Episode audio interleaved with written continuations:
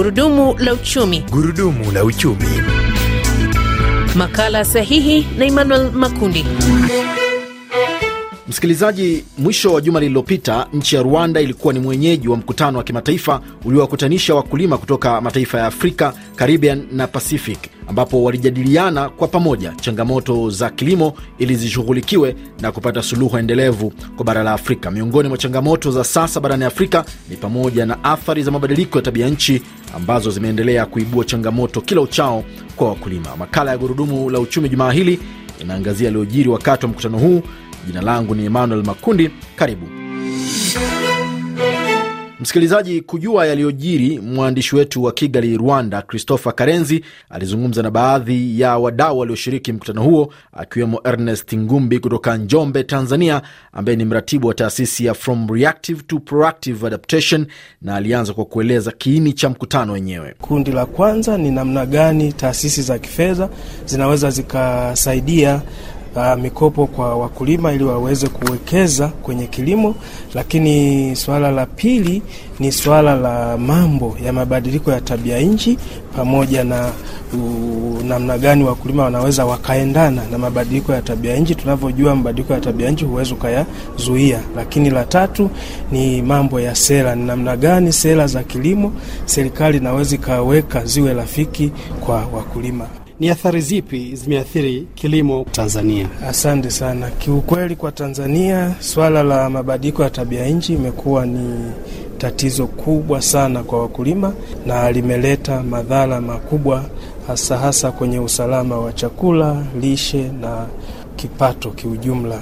Kimsingi, kuna mabadiliko ya tabia nchi ambayo yamejitokeza, mfano Uh, swala la mvua. Mvua zimekuwa hazina mwenendo mzuri wa unyeshaji ukilinganisha na miaka ya nyuma. Lakini ya pili, kuna mlipuko wa magonjwa kwenye mazao ambao unaleta madhara uh, hasa kwenye uzalishaji, lakini pia kwenye ubora wa yale mazao yanayozalishwa wa wadudu na Swala lingine ni swala la ukame. Ukame pia umekuwa ukijitokeza baadhi ya maeneo Tanzania, kwa sababu Tanzania ina nyanda kuu tatu: ukanda wa juu ambako mvua ni nyingi, wa kati na wa chini. Sasa nyanda za juu kusini mwa Tanzania, kwa maana mikoa ya Njombe, Iringa, Mbeya, Songwe na Ruvuma, kuna kati ya hiyo mikoa baadhi ipo ambayo ina ukanda wa chini. Njombe yenyewe imegawanyika pia maeneo matatu, juu, kati na chini. Sasa chini, kwa mfano, wilaya ya Wanging'ombe ina sehemu ya chini.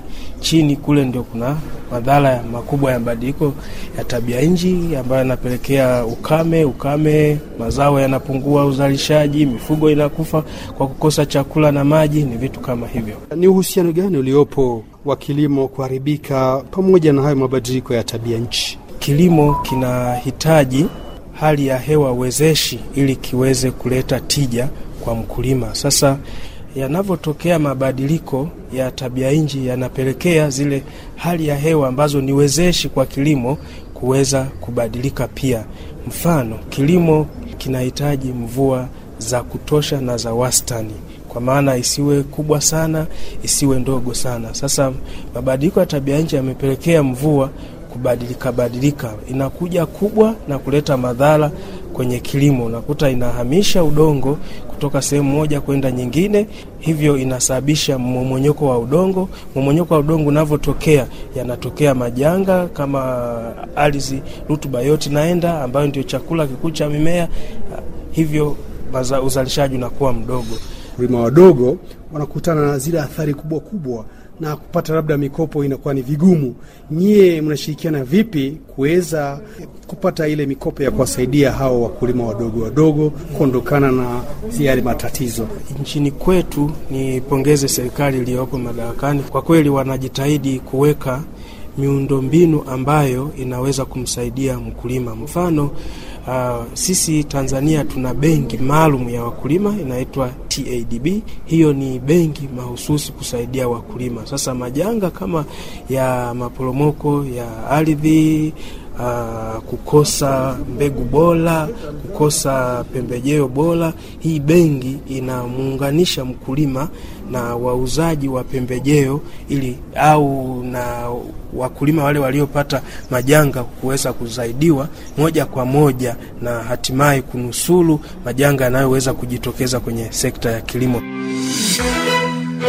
Msikilizaji, kama umeungana nasi, makala ni gurudumu la uchumi. Uko nami Emmanuel Makundi, na leo tunaangazia yaliyojiri katika mkutano wa kimataifa uliowakutanisha wadau wa kilimo uliofanyika jijini Kigali, Rwanda, na mwenzangu Christopher Karenzi kutoka Kigali anaendelea kuzungumza na baadhi ya washiriki. Kwa majina wananiita Zawadi Viumbira Kaindo. Mimi nimetokea ku baraza ya wamama wakulima katika Congo ama Lufipako, ita Ligue des Organisations des Femmes Paysannes du Congo. imetokea mno Kivu, precisement Butembo. Hii mabadiliko ya, ya tabia inji inasumbua, vilimo vimebadilika.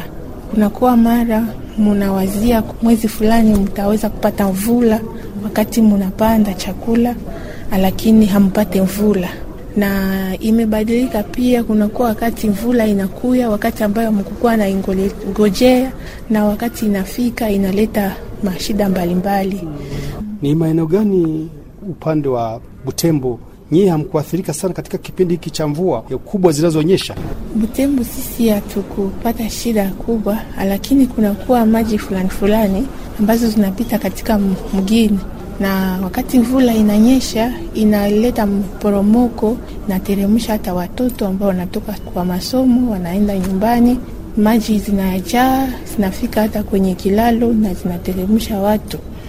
Lakini shida kubwa kama yale ambayo yamefanyika huko Sud Kivu haijafanyika katika mgine wetu wa Butembo.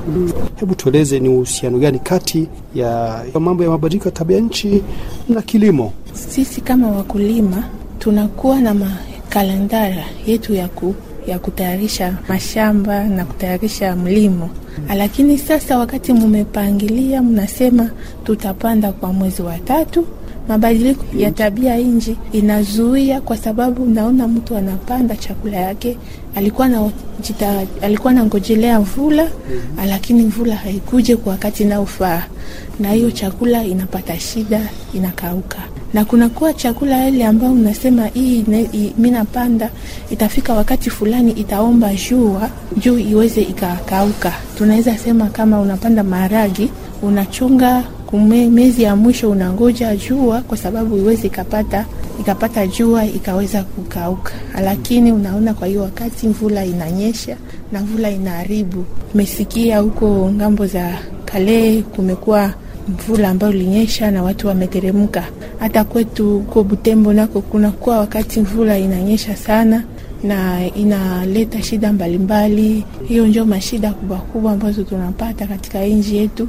Kama sisi tunakuwa kule tunalima tunalima, kunakuwa wakati tunalima mchele ku teritwari ya Beni, tunajua kwamba mvula inaanza kilimo kya mwezi wa tatu inaanja kwa mwezi wa pili tatu, unatayarisha shamba kupitia hii mkutano tunawaza kupitia maeksperiense ya wengine wenzetu, tutaweza nasi kutoka huku na yale ambayo tutasaidia nayo wakulima wenzetu ambao wanapatikana kwa Kongo.